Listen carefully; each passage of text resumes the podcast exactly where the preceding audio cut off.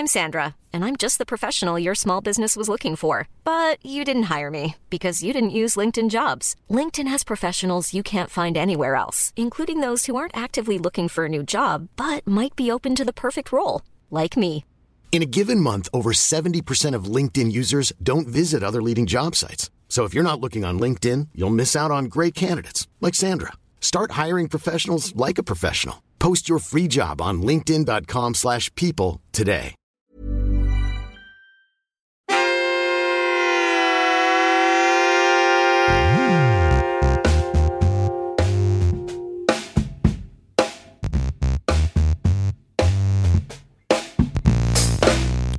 Welcome to SvenFL. What's up? It's Jonathan Rollins. That's Skip Mizora. And we are two Americans living in Sweden talking about the Super Bowl. Oh, it is here, man. The Super Bowl Sunday is around the corner. We're excited. We're gonna watch together for the first time? Or are you gonna come out? I'm still on the fence.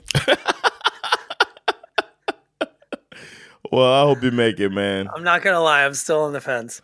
I hope you can make it. Because before we get to the big day on Sunday, I have some business to attend to on Saturday, which happens to be my 25th wedding anniversary. What? That's the silver, right? That is the silver. Mm-hmm. That stuff means something to me. I always try to remember that stuff. It's kind of, yeah, I remember the first year we were married. We were like, oh, what's the thing when you're married wood. For 1 year? It's like paper or something. It's paper? Okay, wood is 5, right?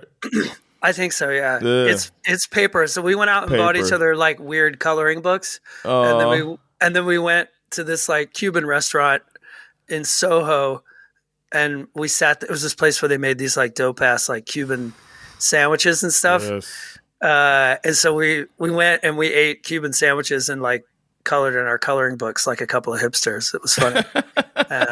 Before hipsters were a thing.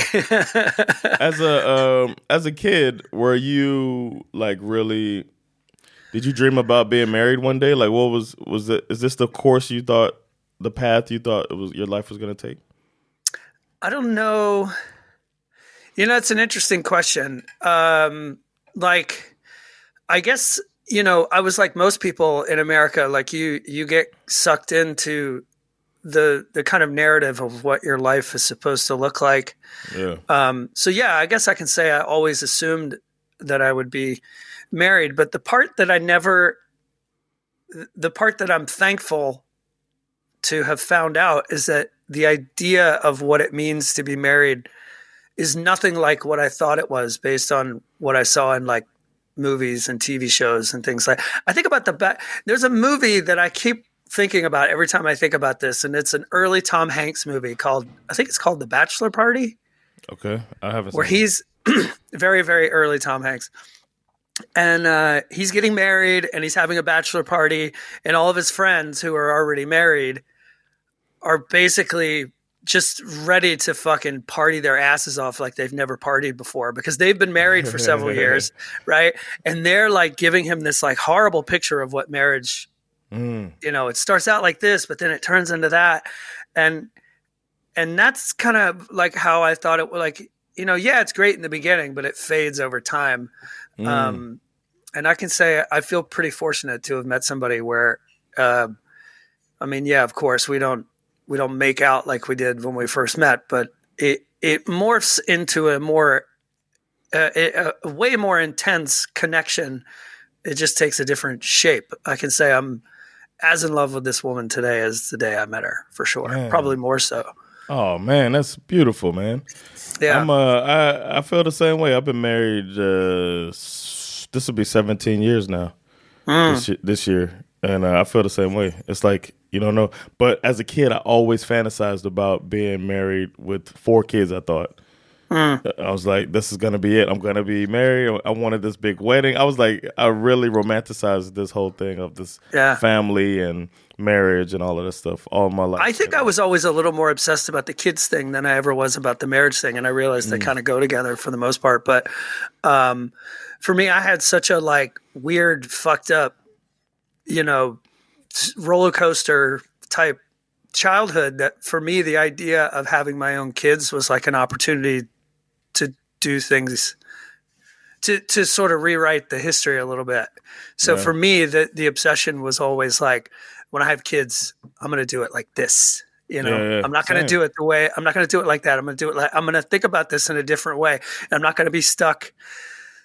I'm not going to be like set in my ways. I'm going to like read the situation and just see how it goes and like treat these people like they're actual human beings. Even when they're like, I don't want to treat my kids like kids. I want to treat them like fucking little grownups and just be real with them. You know what I mean? Yeah. That was something that I always kind of obsessed about. Yeah. Yeah. I was thinking we're same lines. Maybe that's why we get along so well. Cause I was kind of the same way with the philosophy on parenting. Yeah. Yeah, it's one of those things where you're like, it has to be a better way than this. Hell yeah. This can't possibly be the way it should be. I don't know if there should be this much fear. that's how I felt. Like, I don't know, man. The cowering in the corner shouldn't be the thing. That generation is so weird. My family's going through this right now. My uncle is currently in the hospital, or he just got out of the hospital for something like, but it was some bullshit. Like he got pneumonia and refused to go to the doctor. And then it just got worse. Wow. To the point where it turned into an emergency and he had to go to the hospital. And even in the midst of like being taken to the hospital, he's like, you know, don't tell my kids what's going on. And it's like, what? It's like, you mean you're adults? 50 years old at this point. You know what I mean? And then he was also like, don't tell my mother, you know, my grandmother who's like 97, you know, he's like, don't tell her. And then my mother was like, yeah, but she also is a little sick right now because she just visited with you. So I'm going to tell her. Yeah. And it's like, what's with all the secrets? Like, what are we doing here? Yeah, we can handle it. Who are we protecting right now? Exactly. This is fucking stupid. Yeah, man. My great grandma, partly why she died is because, you know, the key to cancer is catching it early or whatever. And for the longest, she was rubbing. This is dark, but she was rubbing Bengay on the lump in her breast. Oh my god! For a long time, and then she finally found out it was breast cancer, but it was too late when she finally went and got checked out because she was just like, "Little Bengay, get that fixed." So it's old grandma. I wish she could have got to meet Sandra. Sergeant Segway is about to step into the building because speaking of problematic parenting, I love it. This is literally the first news story on the rundown is Patrick Mahomes' father has just recently been arrested for DWI charge just days before the Super Bowl. Well, that's never happened to him before, right? It's his third time being arrested for a DUI. What? He actually did time in jail, I think, the second time. But at least he didn't kill anyone and, you know, or turn somebody into an invalid like Andy Reid's kid did the night before the Super Bowl a few years ago. Remember that? Yes. And that was a big-time distraction, too. I don't think this will be a big distraction. I mean, it'll be a distraction because they're going to ask him about it, but... You know, that was dark. I mean, that was like the night before wasn't it like two nights before the Super Bowl? Yeah, man. The year they lost to the Bucks? To the Bucks, yeah. That was crazy. Yeah. So that happened. You catch your nigga off guard with this shit. That's what he said when he got. Yeah, for sure. And then I learned this is sort of like a you know, a little mini shit got learned.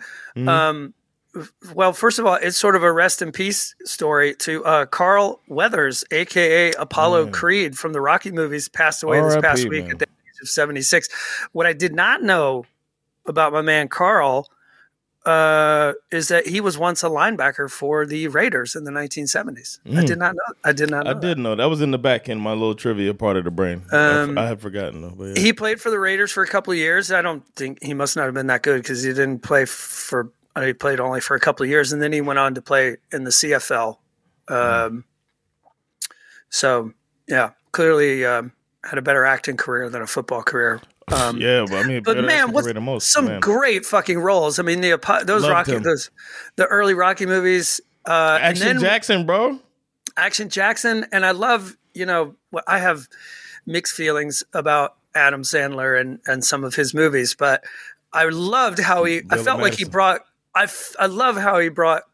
seemingly brought Carl Weathers back from the dead and cast him in. In Happy Gilmore. Oh, Happy Gilmore. Yeah, I said Bill. Which was a great part. For anybody who hasn't seen Happy Gilmore, it's such a funny. Yeah. I feel like that's one of his funnier movies for sure. Oh, yeah.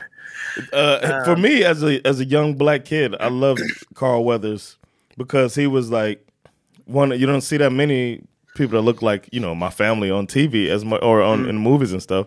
And then he was handsome. And it was like he played a handsome guy. Who else was there? Billy D. Williams. That was it. You know what I mean? But he was handsome and like tough. You know what I mean? Yeah. So that's why I really liked him. And every time I saw him, I was like, man, that's fucking Carl Weathers, man. It was like, yeah, it was cool.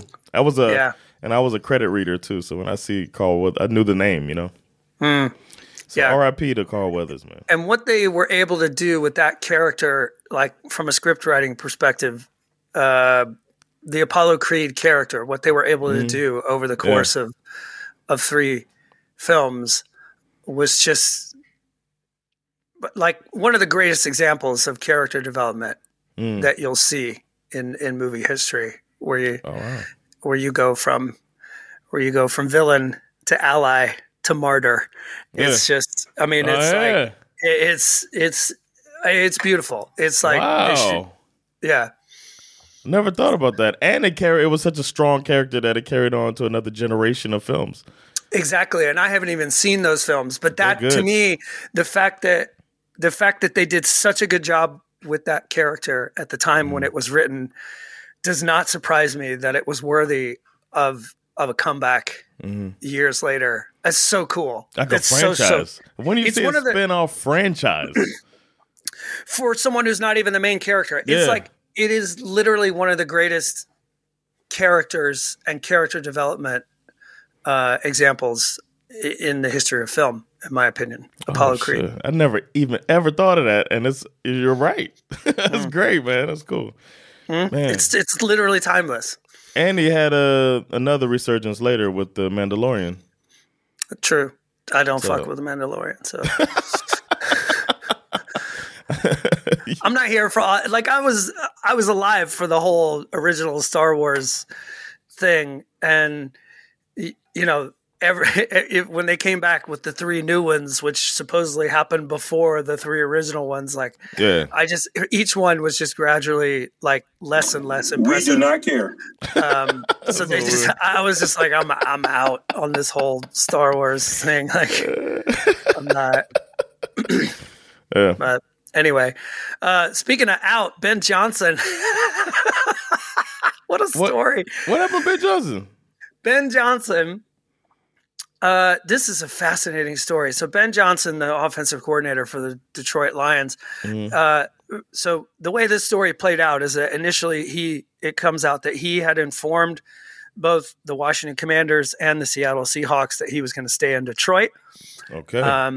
My first thought was like, obviously, unlike Kyle Shanahan, who bailed on the Falcons after a total collapse, it's nice to see a guy with the character of Ben Johnson to come back and try to make things right. So that was my first thought. But the funniest part about this whole thing is that it kind of turned into a he said versus he said that has started to sort of bubble up to the surface, and everyone's using their media connections to kind of get their story out. Wow. So first it started to leak out that Ben Johnson's camp, that he didn't vibe well with the Commanders owner, Josh Harris, and the crew that he had put together for the head coaching search. Johnson apparently was unimpressed by what he described as basketball people who don't really understand how the NFL works. You are not serious people. Exactly. After that shot was fired, shit started to leak out of the Commanders camp like water through a fucking sieve. All of a sudden, the guy who was like water through a Commander stadium. I see, that's better. Yeah, like water through the roof of the Commander stadium. The guy who, Ben Johnson, who was being reported as a lock for the job in Washington, was all of a sudden being labeled as a bad interview. There was another report that he wanted too much money. And then a little more digging, and it turns out that Josh Harris and his crew were literally on a plane en route to Detroit to conduct the second interview with Ben Johnson when Johnson sent them a text saying, "I'm out." Oh, wow. So that doesn't jive with what they said. The only thing that truly makes a billionaire angry rejection is rejection. Yep. That's great. Now, they conveniently kind of ignore the fact that they were actually en route to Detroit to interview two coordinators on the Lions staff. So they've conveniently deleted that from their, for the Commanders have sort of deleted that from their telling of the story. Either way, I mean, look, the Commanders got salty, they got dumped, and it just, did real damage to their sense of entitlement. So it makes it look bad. It's a bad look for them to just be pretending that it like that they didn't like him. You know what I mean? It just looks bad. Just say we liked him. He didn't want it. His loss, our loss. You know what I mean? Good luck to him. Another year in Detroit. But you don't have to. Damn. It's just a bad look. We're thinking the Commanders going in this new direction. And then here we go. It's going to be interesting to see what happens. Basketball people. Because they did eventually, and quite quickly after that, eventually hire Cowboys defensive coordinator Dan Quinn to be their new head coach. Thought it was a good hire. I think that seals McCarthy is done, bro. McCarthy about to be out of there, man. That defense carried him in the beginning of the season a bit. Yeah. I mean, there was a bit of another round of Belichick speculation, like would the Commanders be talking to him? But ultimately, now that all the positions are filled, we'll get to the Seahawks in a minute. But that essentially means that Vrabel, Belichick, Pete Carroll are just. They're just not going to be head coaches. Oh, you're just forgetting another name out there that was out there? You're not going to mention Brandon Staley at all? You're just going to act like he wasn't out there? You can go ahead and hit the "you are not serious people" button again for that one. You walked right into that. You are not serious people. His name will come up later for sure. Oddly enough, here's the funny thing. Cowboys owner Jerry Jones, speaking of the Belichick thing, this man does not know when to keep his mouth shut. What? Like a week after announcing that Mike McCarthy was not going to get fired, he gave this interview saying he doesn't rule out the idea that he could work with Bill Belichick. Now, I realize that he's saying like in the future, right? So, well, not as a coach, but just as the GM. But why? You don't. Yeah, why would you do that? Just like fire the guy. It's completely unprompted. Like you don't. Yeah. I mean, you're basically like back to like Mike McCarthy is definitely going to be on the hot seat. Yeah, tell me his seat's hot. Without telling him his seat's hot. Yeah. And I almost kind of feel like he might just have Belichick on speed dial. Like in the event that McCarthy has to be canned in the middle of the season, which is anyway. That's stupid, man. So stupid. Let's see. My notes are a little out of order, but we're going to get to this. He did this with Jason Garrett, by the way. Yeah, that's true. Similar story to the Ben Johnson thing. Texans offensive coordinator Bobby Slowik announced that he was staying in Houston. I mean, Ben Johnson and Bobby Slowik were easily the two hottest names on the coach hiring carousel. And Raheem, but y'all got Raheem. He was up there too, they said. Yeah, exactly. And then the other one, obviously, was Seattle Seahawks hiring Ravens defensive coordinator Mike Macdonald to be their new head coach. At 36, he will officially be the youngest head coach in the NFL. So they go from Pete Carroll, the oldest, to Mike McD, the youngest, who I hate to say, or sorry, not sorry, falls under the category of my man, former Bulldog Mike McD. He was not good enough to play for the Georgia Bulldogs, but he did work as an assistant coach during the Mark Richt days. Okay. Ah, shout out to Mark Richt, who coached both of our teams. Exactly. I actually was a little mad at him. Really? A little bit of Shanahan vibes because he got us so close, so many times. Yeah, Ken told me that too. I feel like we fell on our faces so many times during the Mark Richt era, where it was like we could have made it to the mountaintop, and then. He left Georgia for Miami, like it was a big shock. Like nobody knew it, nobody saw it coming. And then I'm pretty sure he won a chip with you guys not long after he left. No. Did he never win one? Never won one with us. I thought he did, but we haven't won one since 02. Anyway, okay, maybe not. But we just felt I think maybe it was just we were like, oh, great. We were good. We were top 10 for a bit, and then it all. I think we felt like, don't get your hopes up, bro. He's gonna let you down, and he did. Yeah. We had like top recruiting class a couple years and shit. He can recruit, but he played for the U. But I just remember when he left, it felt really personal. Yeah, people said that. Yeah, and then he left us. He left us for health reasons to just step down, and we're like, oh shit. Let's see. Okay, this is fun. In an effort to tell the world that Nick Sirianni is slowly becoming Brandon Staley without telling us that he's becoming Brandon Staley, the Eagles have hired former Cowboys/Chargers offensive coordinator Kellen Moore. Hey, what you doing out here with all this ass? Sirianni's tenuous position with the Eagles has been a hot topic of late. So it's not just one. I'm here to double down. Yeah. That shit is a 2-pack of ass. No. I like Sirianni, but this is looking bad. This is working for somebody that doesn't want you anymore. Correct.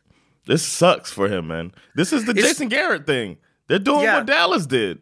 This is funny because we joked about, when Kellen Moore signed with the Chargers, it was likely, the Chargers basically hiring Brandon Staley's replacement. That didn't turn out that way, obviously. No, man. Turned out he was trash too. But he is if this happens again, the hiring of Kellen Moore, it's going to feel like, what do we do? Are we hiring the Grim Reaper here? Like, what do we do? Like, what's going on? That meme where the Grim Reaper is going to different rooms and there's blood coming out of there. Yeah, exactly. That's Kellen Moore, man. That's Kellen Moore. Yeah, fire that one up. It's coming. Because when he left, that offense got better in Dallas. Mm-hmm. And then he got to the Chargers and it got worse.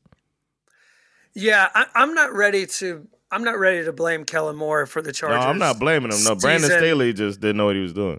Because I shouldn't say that. I don't think they've built out that roster the way that they should have, and they clearly overlooked some of their biggest issues, which is a terrible offensive line, which is putting their. I don't know if Justin Herbert is a generational quarterback. But he's a good best quarterback. He's a top 3 quarterback in the NFL, according to everybody. Let's just say that he's a very good quarterback, and wouldn't it be nice to see what he looks like if he's not getting sacked or pressured on every other fucking play. You know what I mean? I think he could be good. But whatever, we'll see. Sirianni, for me, at this point, I can already give you an update, is 100% on the hot seat for next year. Oh, yeah. Might have one of the hottest seats out there. It's weird. It feels like Howie Roseman is running the team at this point. So, I don't know. We'll see. This is another. There's been some weird shit in the coaching carousel this week. Yeah. So first, it was announced that the Raiders had hired Cliff Kingsbury as their offensive coordinator, right? Mm-hmm. And they got Harbaugh as a coach, right? No. The Raiders. No, Chargers got Harbaugh. Pierce. Yeah, they got. Oh yeah, they hired Antonio Pierce. Kingsbury doesn't seem like a good fit for that. Right. However, he gets a call from Dan Quinn, who was hired by the Commanders. They had already announced, like, the Raiders had sent the contract to Kingsbury. Wow. But before he signs it, he gets this call from Dan Quinn. Cliff Kingsbury pulls out, you know, quicker than a priest at a whorehouse, and said, sorry, Raiders. Yeah, I'm gonna go over to the Commanders because they got the number 2 overall pick. If you're not Caucasian, then leave. Which to me is like, you seriously have, there's 32 teams in the NFL, and there's seriously 2 of them who are fighting for Cliff Kingsbury. Do we not remember what a Cliff Kingsbury offense looks like? No, that's Cliff Kingsbury as head coach. Yeah, but this is like, I guess so. He wasn't a coordinator first. He came straight from college. Yeah, but the knock on Kingsbury is that he gets the lead and loses it. He can only coach for half a year. He can only coach for half a year. But you only have him as coordinator. All he focused on is offense. That shouldn't be bad. And he also, the people need to remember, he had Patrick Mahomes in college, and then he had Baby Yoda in the pros. Right. So maybe he wants to get with some. Fighting over him is weird. I agree with that. But here's the thing: the part of this that is a little interesting. So obviously, we all know Cliff Kingsbury is the, you know, somewhat disgraced former head coach of the Arizona Cardinals, but he spent last year as the quarterback coach for USC working directly with Caleb Williams. Now, Caleb Williams seems to have made it very clear that he is not interested in playing for a bad football team. Mm-hmm. I don't know. He I don't know if he's really talked shit directly about the Bears, but it feels like he's been kind of talking around the idea of not wanting to play for the Bears, and he also has his father out there in the press kind of talking some shit, too, on his behalf. But if I'm him, I see that the Bears, you know, I mean, you have the Matt Eberflus-led Bears with the number 1 pick. DJ Moore is the only piece they've got that I, as a quarterback, could possibly be excited about. But the Commanders are sitting there with a number 2 pick. They got Dan Quinn, who has a lot more experience as a head coach. He knows how to tune up a defense, obviously. Also knows how to blow a 28-3 lead in the biggest game of the year, so that has to be said. As far as weapons, they've got Curtis Samuel, they've got Jahan Dotson, they've got Scary Terry McLaurin, they got Brian Robinson Jr. Yeah. All the mock drafts out there have Williams going to the Bears, but I would say if this dude and his father, who's out here getting involved in this conversation in the press, if they really don't want to go to Chicago, I don't think it would be that hard to I mean, they're literally, Chicago's 1, Commanders are 2. You flip them, and all of a sudden Caleb Williams is playing for the Commanders. I don't think it would be that hard to do. Yeah. The Bears should fleece the Commanders for the number 1 pick. We're going to take them. We're going to go rape these basketball dudes. You know what? I think Antonio Pierce dodged a bullet. He's going to hire this guy. And it's not because I don't think he's a good offensive coach. I think it's a possibility that he's going to be a good offensive coordinator.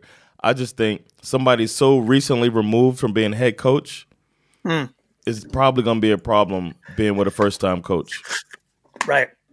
Where he's second guessing you. He's telling you how to run your meetings. He's like, you know what I mean? He's in your ear, and he doesn't want to do what you say. He's going to do it his way because he thinks he knows better.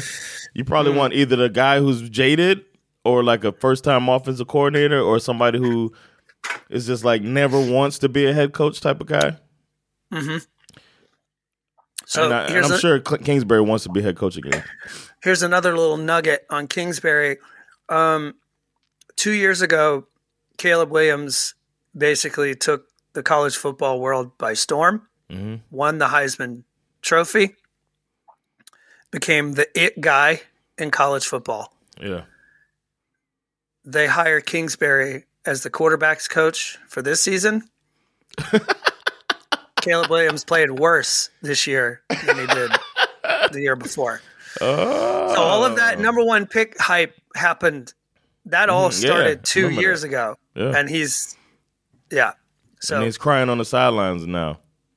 Yeah. Thanks to Killer Cliff Kingsbury. You know who's not crying? Ooh. Steelers fans. Steelers fans aren't crying. They go from that stale, lifeless offensive coordinator, Matt Canada, to the just absolute rotten and senseless Arthur Smith as their new offensive coordinator. Imagine how angry Steelers fans are right now. What do you mean? Arthur Smith, he turned Tannehill into something. To be fair, again, maybe this, if the Steelers are lucky, this will be hopefully one of those cases where it's like, okay, maybe Arthur Smith has learned that it's better to just not be the guy, right? Because, yes, he was a very good offensive coordinator for the Tennessee Titans. He's not going to say it. He won't second-guess Mike Tomlin. I think maybe Arthur – I mean, look, I wish him no ill will.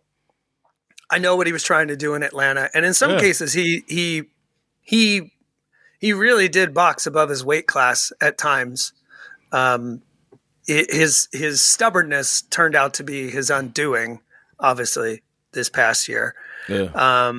But I don't see any reason why this couldn't be successful. The only problem that I have with the Steelers per se is that I'm on record by saying that I think that the quarterback situation just ain't it. Like you have pieces out there, right? You just got to use them, and I don't believe in their quarterback setup.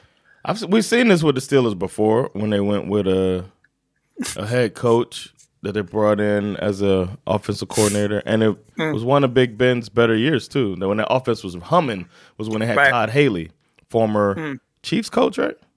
Mm-hmm. I remember. I think it was the Chiefs coach, but Todd Haley came in and they looked good, man, and he fit right in under Tomlin, and they started humming. So we've seen them do this before, and they might do it again. You see that thing I sent you about George Pickens? No, what about George Pickens? It was a great meme where it was like George Pickens the day after realizing they hired Arthur Smith as the offensive coordinator. And it's that clip. You know that clip that's going around? That guy, he's in court, and the judge says something to him, and he jumps. Oh, yes, I did see that. He jumps and like tackles the judge. I was like, yeah. That dude's out of his mind, man. Yeah. Let's see. Chargers have hired a couple of coordinators. Jesse Minter is going to be their defensive coordinator. Greg Roman is going to be their offensive coordinator. Harbaugh is kind of putting the band back together, sort of. Minter. Jesse Minter was his DC in Michigan, and Greg Roman was his offensive coordinator when Harbaugh coached the 49ers to the Super Bowl. Man, they're passing them back and forth between each other, right? Wasn't Roman the offensive coordinator in Baltimore too? Mm-hmm. Yeah, exactly. And then Macdonald came from Harbaugh's staff, from Jim to from Stanford. Was it Stanford or Michigan? Michigan. They've been passing people back and forth. Yep. It's true. The Harbaugh's got their own little... Yeah, they got a little machine. Yeah. Yeah, exactly. Ecosystem. That's probably a better way to put it. Yeah. I think they're going to be... It's going to be annoying, man. Another AFC force is coming out of there. Until he burns all the bridges around him, he's going to have a thing going over there. And but San Diego, the Spanos guys are... They're probably the right owners to have them. I wish they would move the team back to San Diego. I'm tired of, like, I just feel like I don't want to call them the Los Angeles Chargers. I just don't want to do it. It just feels wrong. Well, there's this guy in Sweden, and he just doesn't want to call us L.A., so fuck it, man. It just feels lame. Like, go back to San Diego. What are you doing? I agree. The Falcons are out here hiring some coordinators. Okay. Zach Robinson is their new offensive coordinator. Zach and Raheem work together in Los Angeles with the Rams. What did he do? What was his last job? I think he worked with the quarterbacks, or the wide. He's never actually been an offensive coordinator, so that's a little concerning. That's what happens with these coaches, man. They don't want to work for these brothers, man. Except for Tomlin, they work for him. But I'm assuming there must be something there because there were a lot of media people who saw what happened to Eric Bieniemy? He didn't get any Eric B interview. Eric Bieniemy has been officially let go by the Commanders because they just hired Kingsbury to be the offensive. So he gone. Wonder why they didn't bring him into Pittsburgh. I don't know. They also hired defensive coordinator Jimmy Lake, who spent the last year as the Rams' assistant head coach, or assistant to the head coach. I don't know. Office reference.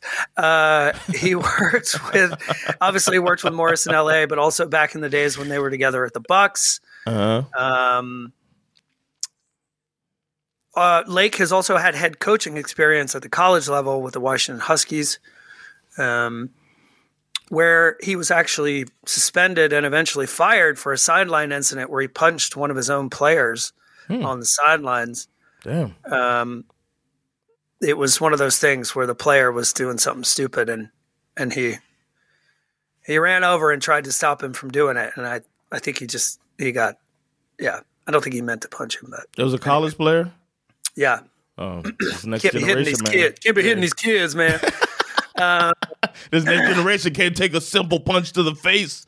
And then, interestingly enough, I don't know if this is interesting to everyone. I think it's kind of interesting because it sort of shines a light on the why they didn't hire Belichick thing. The Falcons also announced that they were making what they called some cosmetic changes to the role of their CEO, Rich McKay. It's always been a little bit of a mystery what this guy does in the building. What would you say it is you do here? Yeah, but reports have started to leak out that for years he's been sort of the main person that coaches and GMs would have to report to on a weekly basis, in season and after games. And then McKay would carry that information to the owner, Arthur Blank, which typically was kind of the GM's job for most organizations. Based on insider reports, this is not really a normal thing for CEOs who generally manage the day-to-day, off-the-field, non-football, branding, marketing type stuff. So Blank has essentially announced that McKay is no longer involved in the football side of things. So the announcement itself kind of amounts to the owner essentially admitting that he's been lying to his fans this whole time, which is kind of funny. Wow. He's sort of thought of as Arthur Blank's right-hand man, the guy who knows where all the bodies are buried. Yeah. Also, most people probably don't know this or didn't remember it, but Rich McKay was the one who was suspended in 2015 for Noisegate, which you can read about on yourteamcheats.com, a scandal where it was discovered that McKay had piped in crowd noise into the speakers of the old Georgia Dome for Falcons home games because there was nobody showing up to the games. Damn, that's a whole mafia thing over there, man. It's bringing the noise, all right? Bringing the noise, all right? Yeah. Hey, what happened to Arthur Smith? Hey, you won't be seeing him no more. Yeah. Another layer to this is that there was apparently the why Belichick didn't get hired. There was a long time rift between Belichick and McKay, because McKay is also the longtime chair of the NFL competition committee that oversees the potential rule changes in the NFL. The same committee that has changed a number of rules after Belichick found ways to exploit the gaps in the rule book, something he's famous for. Yeah. McKay has also been the one leading the charge to limit the role of kickoffs and other various special team aspects of the game, all of which have been openly criticized by Belichick. So apparently there's a kind of a legitimate behind-the-scenes beef between these two guys. Do you think he moved McKay from the football because he feels like that's the reason they couldn't get Belichick? It's like, you cost me the coach I wanted? I think, based on the reporting, it wasn't just... it was all the people they interviewed. You know, the Falcons interviewed 500 people for this job. And they all had a negative reaction to the way the front office situation was being run. It wasn't just Belichick who had an issue with the fact that McKay was kind of hovering over this whole thing. everyone who interviewed for the job apparently said it shouldn't work like this. Hmm. Do you think anyone, since his name is McKay and he's the right-hand man, does anyone call him MK? MK. That's just another question. Drugs are bad. Okay. Okay. Obviously, they didn't get Belichick. They went with Raheem Morris instead. But they made all of these, they made all these switches anyway. I don't know. In a way, I guess you could say that McKay, I don't know. It depends on how you look at it, right?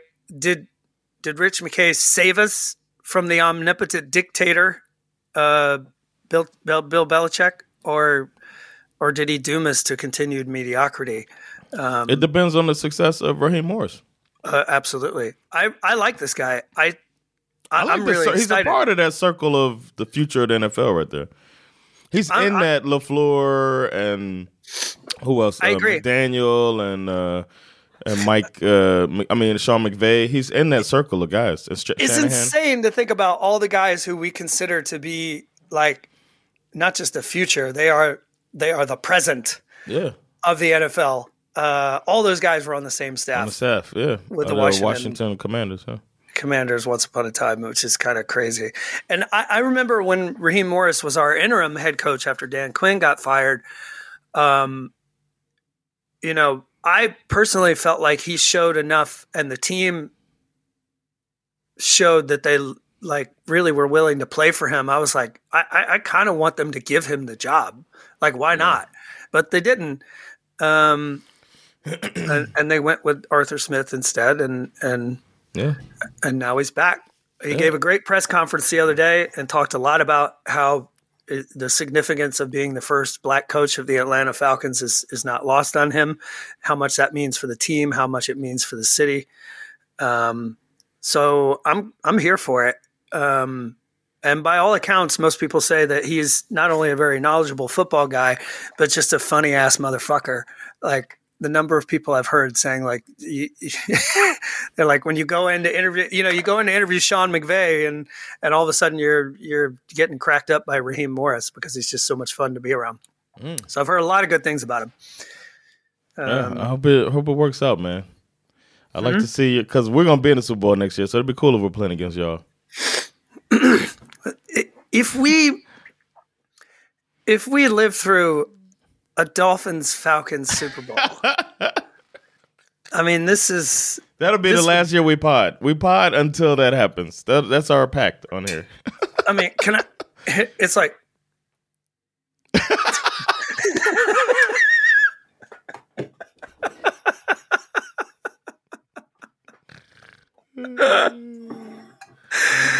Oh, my God. I gotta do a little one. Yeah, that would be something. Yeah, we would have to go out on top if that were the case. Yeah. There's never been a faster or easier way to start your weight loss journey than with PlushCare. PlushCare accepts most insurance plans and gives you online access to board-certified physicians who can prescribe FDA-approved weight loss medications like Wegovy and Zepbound for those who qualify. Take charge of your health and speak with a board-certified physician about a weight loss plan that's right for you. Get started today at plushcare.com/weight-loss. That's plushcare.com/weight-loss. plushcare.com/weight-loss. Many of us have those stubborn pounds that seem impossible to lose, no matter how good we eat or how hard we work out. My solution is PlushCare. PlushCare is a leading telehealth provider with doctors who are there for you day and night to partner with you in your weight loss journey. They can prescribe FDA-approved weight loss medications like Wegovy and Zepbound for those who qualify. Plus, they accept most insurance plans. To get started, visit plushcare.com/weight-loss. That's plushcare.com/weight-loss. Let's see. That's most of the news, obviously. Nice. Obviously, we have the Super Bowl coming up. What? I'm not interested in talking about the Pro Bowl. No, I don't even know who won the flag football game. I saw. Did you see Tua came in last in the quarterback thing? Because he just did not try. Right. Because they didn't account for the fact that he's left-handed. So they were throwing him the ball from the right side, and he had to keep turning his body before he made every throw. So then his timing was he basically had a short amount of time than everybody else. Like they didn't even consider this guy's left-handed. Or throws with his left hand. He's right-handed, but he throws with his left hand. So it's just like also he was like, what the fuck are we watched doing? The quarterback accuracy thing, and I think Baker Mayfield won. Fucks with him? No, but I think Baker fucked with Tua. Oh, did he? There was one point where Tua was getting ready to throw, and he goes, "No, wait." Oh yeah. I didn't know that was Mayfield that did it. And Mayfield admitted it later. He was like, "Well, I can admit it now that it's over. Like I kind of fucked with him." It's funny. I like when the players are just having a good time out there, but Tua is like, it's like, why are they? They didn't even consider that you want him to take it seriously, but you're not giving him the ball from the correct side. I mean, ultimately, like I'm happy. Like I watched the competitions. Yeah, I didn't see the game. I saw some of the other stuff. Did you see the catch thing? I think that's a really cool thing. It's almost like a dunk competition where they have the craziest catch. I did see that. So I love it for the players. They obviously look like they're having a blast. It looks really fun. The dodgeball is always great. I didn't see it. Dodgeball is fun. CeeDee Lamb was quite good at dodgeball. Oh, nice. Who else was good? Somebody else. I forget. Anyway, it was it's great. It's great fun, but it's like nobody should take it seriously. There's nobody should be coming up with Tua Tagovailoa takes after the fucking. You know, it's like stop it, Dolphins Twitter. Oh, what are they? Oh yeah. Oh, I don't know. I'm sure they're saying something. I've seen some people that are like he came in dead last. You lost to Baker Mayfield. Chris Greer. How could you do this to us? How could you fleece Houston to get all of this stuff and waste it on Tua Tagovailoa? Oh, that's why it makes me hope that he gets a crazy contract just to stick it to us. Like we don't deserve a good quarterback to give a team friendly contract. We don't deserve it because we're putting this guy through hell. It's true. All right, man. Should we? Do you want to go through the nominees for the NFL honors? Yeah, man. Yeah, we talked about the Pro Bowl. Well, let's talk about the honors. Let's do them in reverse order. Okay. This one, you and I, maybe we didn't vote on this one, you and me, but I didn't realize. Yeah, they give out an award for Assistant Coach of the Year. Oh. These Assistant Coach of the Year. Who do they have? These names will not be surprising. They have Bobby Slowik. The Houston Texans. Jim Schwartz, defensive coordinator for the Browns. Very deserving, I would say. He might be the one to get it. Yeah. Mike Macdonald, Ravens defensive coordinator, now Seahawks head coach. Ben Johnson. Ben Johnson got to be, and my man, former Bulldog Todd Monken. Yes, these are really Ravens. Good. Yeah, that's a tough one. Who else is out there? Who do you think, those are the ones that are nominated. Who do you think will win it? I think it'll be Ben Johnson. Although I don't know who won it last year, to be honest. I think Schwartz should win it. I agree. I think he has a pretty good argument for it. Yeah, man. Yeah. Schwartz. Coach of the year. We got Dan Campbell. Okay. Detroit Lions. John Harbaugh, Baltimore Ravens. DeMeco Ryans from the Texans. He who shall not be named, who coaches the San Francisco 49ers. And then you have Kevin Stefanski from the Cleveland Browns. Stefanski should win. You think so? Man, 4 quarterbacks? That's a good point. 4 quarterbacks, man. And coaching that team, keeping them motivated. Yeah, that dude coached his ass off this year. Either him or Dan Campbell, but I got to go with Stefanski. He did more with less. That's a really not good more point. With less, but he worked with less. Campbell got to the championship game, but it's Stefanski in my eyes.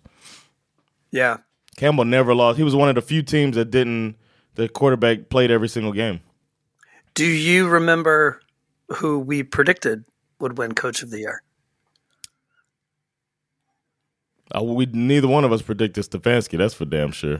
No, I think you might have said Mike McDaniel. And I think I said Kyle Shanahan, right? We both said Mike Tomlin. And he was some people thought he should have got fired. And he walked up. Well, I mean, he got his team to the playoffs. Nobody thought that they would get to the playoffs once during the season. Once Trubisky took the helm, we didn't expect them to go to the playoffs in the AFC. Mm-mm. So he did a good job coaching, but we both said Tomlin. I thought it was Kenny Pickett's year, man, to show the league I'm here. Right. So that was why I said that. There was a lot of preseason hype. Yes. Around Kenny Pickett. There was a lot of preseason hype around Kenny Pickett. Do you have who we had in the playoffs, or are we going to talk about that later? We could talk. Yeah, we can get to that, too. It's funny. Let's see. Comeback player of the year. You said Tua, right? I did say Tua. You said Damar Hamlin. Hamlin, yeah. Damar Hamlin's on this list, obviously. The name that nobody saw coming because the guy was sitting on his couch for most of the year was Joe Flacco. Yeah. Baker Mayfield, Matthew Stafford, my man, former Bulldog Matthew Stafford, of course, and then Tua. So Tua's did you hear they're talking about changing the name of that award to the? You catch your nigga off guard with this shit. Award. They're still trying to decide who's allowed to give the award. Like it has to be a black person. Right. For me, the only as much as I want, I mean, I just feel like Damar Hamlin didn't really play. No, he didn't come back and do much. He can't. You know what he did? He didn't get that fourth down conversion. Right. His biggest play of the year was a failed fourth down conversion. I mean, if I'm being honest, and this is not because if I set aside like he should have won it last year because that's when he actually came back from the dead. Exactly. I honestly feel like it should be Tua. I mean, Tua came back this year from and was a top five quarterback. Yeah, all those concussions was a top five quarterback playing for one of the best offenses in the league. And in a year where all of the quarterbacks got injured, it was like he was one of like three, four, maybe five guys who played the whole season. It's like he led the league in some statistics and Yeah. I really feel like it should be him. Yeah. Let's see. Defensive Rookie of the Year. The nominees are Will Anderson from the Texans, yours, right? Jalen Carter from the Eagles, Joey Porter Jr. from the Steelers, Kobe Turner from the Rams, and then Devon Witherspoon from the Seahawks. Who did we say? You said Will Anderson. Mm-hmm. And I said, my man, former Bulldog, Jalen Carter. Yeah. Of course. That makes sense. Look at us calling this shit. Yeah. It's SvenFL Stradamus. Yep. Offensive Rookie of the Year, we got Jahmyr Gibbs from the Lions, Sam Laporta, also from the Lions, Puka Nacua from the Rams, Bijan Robinson from the Falcons, C.J. Stroud from the Texans. I don't think any of us predicted C.J. Stroud was going to be this good this year. No. We obviously did not have these kind of expectations for the Texans in general. So you and I both picked Bijan for Rookie of the Year. Oh, yeah. We also didn't know that Arthur Smith was going to be a complete asshat all year. That's another thing we didn't predict. So I'm assuming... this is C.J. Stroud. Oh, yeah. You know? If you get a good quarterback, that's a rookie. Sorry, everybody else. It's a very QB-biased league. It's the toughest position in sports. As much as I think you could make a case for, especially for, to me, the one person you could really, truly make a case for other than C.J. Stroud would be Puka Nacua, and that's because he broke so many records this year. Yeah. So did Stroud, apparently. So, Offensive Player of the Year. We got your guy, Miami Dolphin, Tyreek Hill. Yeah, he's going to win that. Lamar Jackson from the Ravens, CeeDee Lamb from the Cowboys, Christian McCaffrey from the 49ers, and Dak Prescott from the Cowboys. Offensive Player of the Year. Let's see. You took Justin Jefferson. We obviously didn't know he was going to get injured. No. I chose Tyreek Hill. Wow. Look at Skiff. So that just happened. Defensive Player of the Year nominees, we got Deron Bland from the Cowboys. I'm sure I picked Michael Parsons. Max Crosby from the Raiders, Myles Garrett from the Browns, Micah Parsons from the Cowboys, and TJ Watt from the Steelers. You took Micah Parsons. He's just the best. He's amazing. I took TJ Watt. Look at us, man. Look at us. Huh? Look at us. Yeah, we got the list. I mean, we're pretty good at hitting the list for sure. Yeah. Who do you think will actually win that? I think it's a toss-up between Myles Garrett and TJ Watt, actually. Probably Myles Garrett. Yeah. He deserves it. Schwartz did his thing, bro. Put Myles Garrett in a good, Pulled out his Schwartz and showed everybody how big it was. Pulled down his Schwartz and showed. And then finally, we have the most valuable player. Nominees are Josh Allen from the Bills, Lamar Jackson from the Ravens, McCaffrey from the 49ers, Dak Prescott, what is he doing there? Brock Purdy, what is he doing there? Yes, Brock Purdy should not be on this list. Mahomes not on there? You said no Mahomes? It's not on here. Lamar Jackson not on there? Yeah, Lamar Jackson's on here. Okay. But Mahomes is not here. Lamar Jackson is going to win it. Who do we guess? You guessed Patrick Mahomes. Mm-hmm. And I guessed Joe Burrow. That was a big swing and a miss for MVP for you and me. Mahomes should always be on there. He proved it in the playoffs that he's the most valuable player. With that team patched together like that. Yeah. That one play, I don't think we even mentioned it because he does so many things that are just so good that they fall into the pile and you just like talk about the game. But that one play when he like scrambles a little bit and he's going down and he just lobs it up and Kelsey makes that great catch. You know what I'm talking about? Kelsey catches it like under the ball a bit. It's just you just leave that speechless all the time. This dude is so good. We take it for granted. He's so good. It's like Brady, where you just take it for granted. Yeah, and in a way, obviously the Chiefs offensively did not put up the same kind of like stats. All right. That they've put up in the past, which sort of exposes a bit of a flaw in the MVP. Yeah. Oh, the definition of it, I think is what it is. Like we all define what we think is most valuable. We all can agree that the MVP, as in most valuable position, is the quarterback position.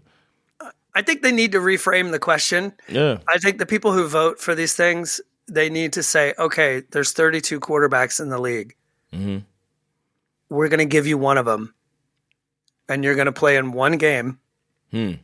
If you lose, you're relegated. We're going to kill you. Like, you're going to die. Your life actually depends. You have one chance to save your life.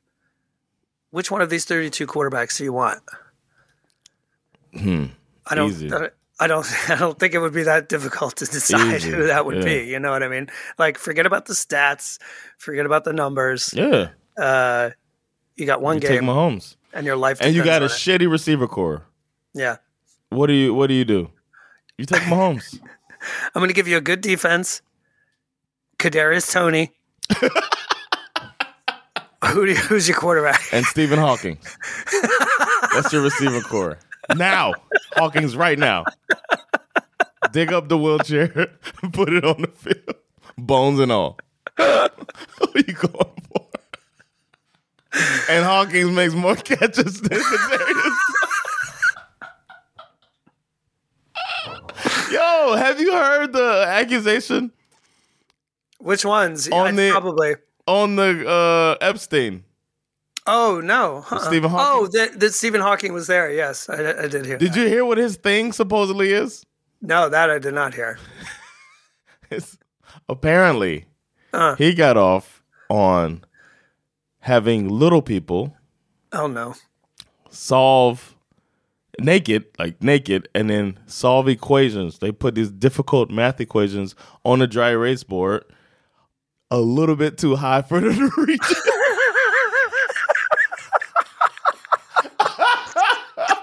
the funniest thing. I hope it's not true, but I kind of hope it's true. You know what I'm saying?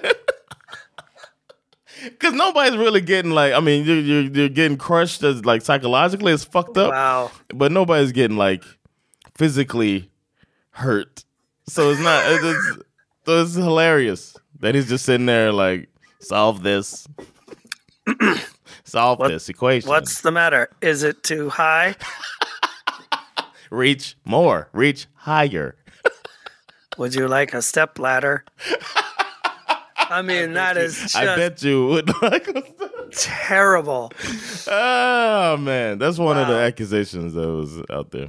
That's crazy. It's like hilarious. Should we go through our predictions? Well, I guess we could. So, okay. For division winners in the AFC, your preseason prediction was Titans, Chiefs, Dolphins, and Bengals winning their divisions. I only got one. You got one right. I predicted for division winners, I predicted Jags, Chiefs, Bills, and Bengals. So that means I got two right. Right? Yeah, Bills and Chiefs. Yeah, because the Jags blew it at the last second, right? Yeah, Houston won that division. Crazy. Yeah. On the NFC side, you predicted. I'll let y'all talk me into that shit. 49ers, Falcons, Cowboys, Vikings. Cowboys. I got 2 out of 4. Jesus, what was I thinking? Did you pick Packers or some shit? I picked the Seahawks to win the NFC West. You're such a hater, man. I never seen more Shanahan hate. What do he do to you? Don't get me started. I picked the Seahawks and the Falcons. Uh-huh. Idiot. Cowboys and Vikings. So I only got one right there. For wild card spots, let's see. You picked Bills, Steelers, Ravens. I picked Ravens, Dolphins, Steelers. Damn, did you get that right? No, the Ravens won their division. Well, they won division, but you got the right. But I got Dolphins and Steelers right. Yeah. Who else? We missed Houston in the playoffs. Yeah, we did. And we missed. Did the Colts make it? Mm-mm. Didn't the AFC South send 2? No? Mm-mm. Who sent 2? The AFC East? And the AFC North, because Cleveland made it. Yeah, that's what it was. Right. Cleveland and Baltimore. On the NFC side, for wild cards, you had Seattle, you had the Eagles, and you had the Packers. So you had 2 of those, right, actually? I had Eagles, 49ers, and Lions. Ah, look at me putting the Lions in the playoffs. You didn't think the Lions were going to make the playoffs. Mm-mm. Mm-hmm. I think they're going to be even more dangerous. They kept Ben Johnson. I think so, too. They're going to be hungry. Yeah, so. For the AFC Championship game, you picked the Chiefs versus the Dolphins. I picked the Bengals versus the Bills. So, yeah. And on the NFC side, you picked Cowboys versus 49ers in the NFC Championship game. I picked Cowboys versus Eagles. Both wrong. You had the Dolphins versus the 49ers in the Super Bowl, and you have Brock Purdy winning the MVP, and you have the 49ers winning the Super Bowl. So there's that. Mm-hmm. You had the Cowboys in, right? I had the Bengals playing the Cowboys. I had the Bengals winning, and I had Joe Burrow as the MVP. So I've got controlled fury. Yeah, I'm ready to go. I feel like. Year one, we got so many things right, and it's just been all downhill from there. We got to regroup. We got to regroup, man. I think the COVID fucked us up, man. You know what it is? We're just coming back from COVID. We gotta come in next year. We gotta clean the palate, eat some wasabi, and eat some ginger. I think it's one of those cases of like, because. I wasn't paying that much attention to the league when we first started doing this, and then I get into it, and I think in some cases I think ignorance is your friend. Yeah. You know what I mean? Like the less you know, because you don't overthink it too much. Yep. Yeah, but I mean, like And now we know too much. We overthink it, and we think we know what's going on. All the drama listen, and shit. And we're out here listening to preseason Kenny Pickett hype like it's fucking, you know, like it's written in stone. I mean, but watching them too. That's the way I make my division thing. I watched when the first string's playing. Mm. But that's like preseason football. That's basically practice. Talking about practice. We talking about practice. Not a game. We talking about practice. Let them know, AI. Mm-hmm. Should we do predictions on here, man? The Super Bowl is upon us. We still got to flip and pick. That's true. We're going to do that. Let's see. Well, we could either do another episode and then do it there. All right, well, let's do that then.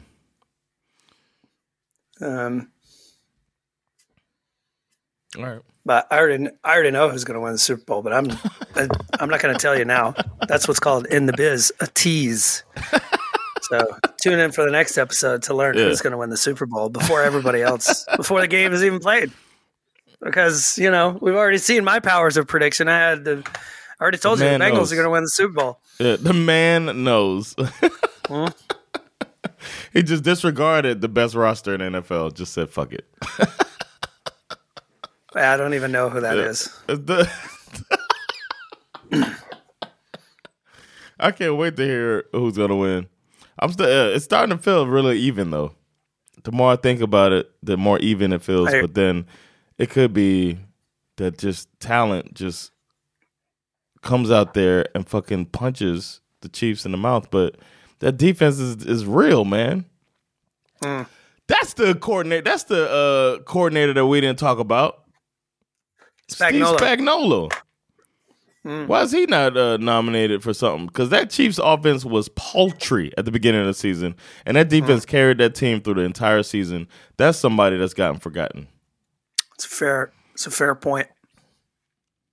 The defense got them like they're saying like they're averaging 7 points in the second half. I mean, the real question is when will middle-aged white guys get a break? You know what I mean? When will they catch a break in today's society? Man. It's just as a middle-aged white guy, you can say it's just tough. It's tough out here in the streets. Targeted. I'm out here in the streets, son. It's tough. Out here in these streets, targeted. Targeted like a college receiver. Almost makes you want to go blackface. Once you go blackface, you never go. Apparently that's not acceptable anymore either. So what can we do? I don't even know what I'm allowed to say anymore.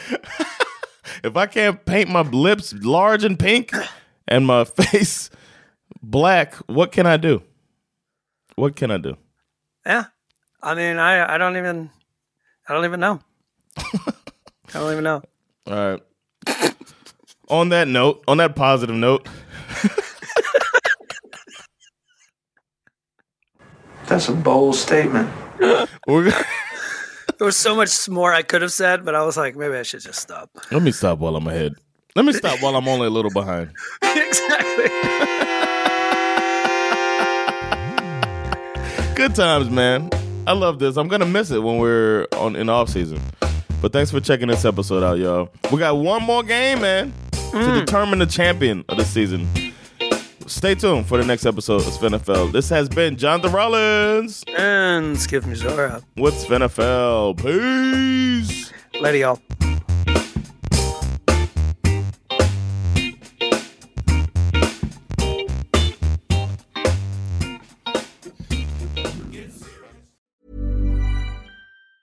Planning for your next trip? Elevate your travel style with Quince. Quince has all the jet-setting essentials you'll want for your next getaway, like European linen, premium luggage options, buttery soft Italian leather bags, and so much more. And it's all priced at 50 to 80% less than similar brands. Plus, Quince only works with factories that use safe and ethical manufacturing practices. Pack your bags with high-quality essentials you'll be wearing for vacations to come with Quince. Go to quince.com/pack for free shipping and 365-day returns.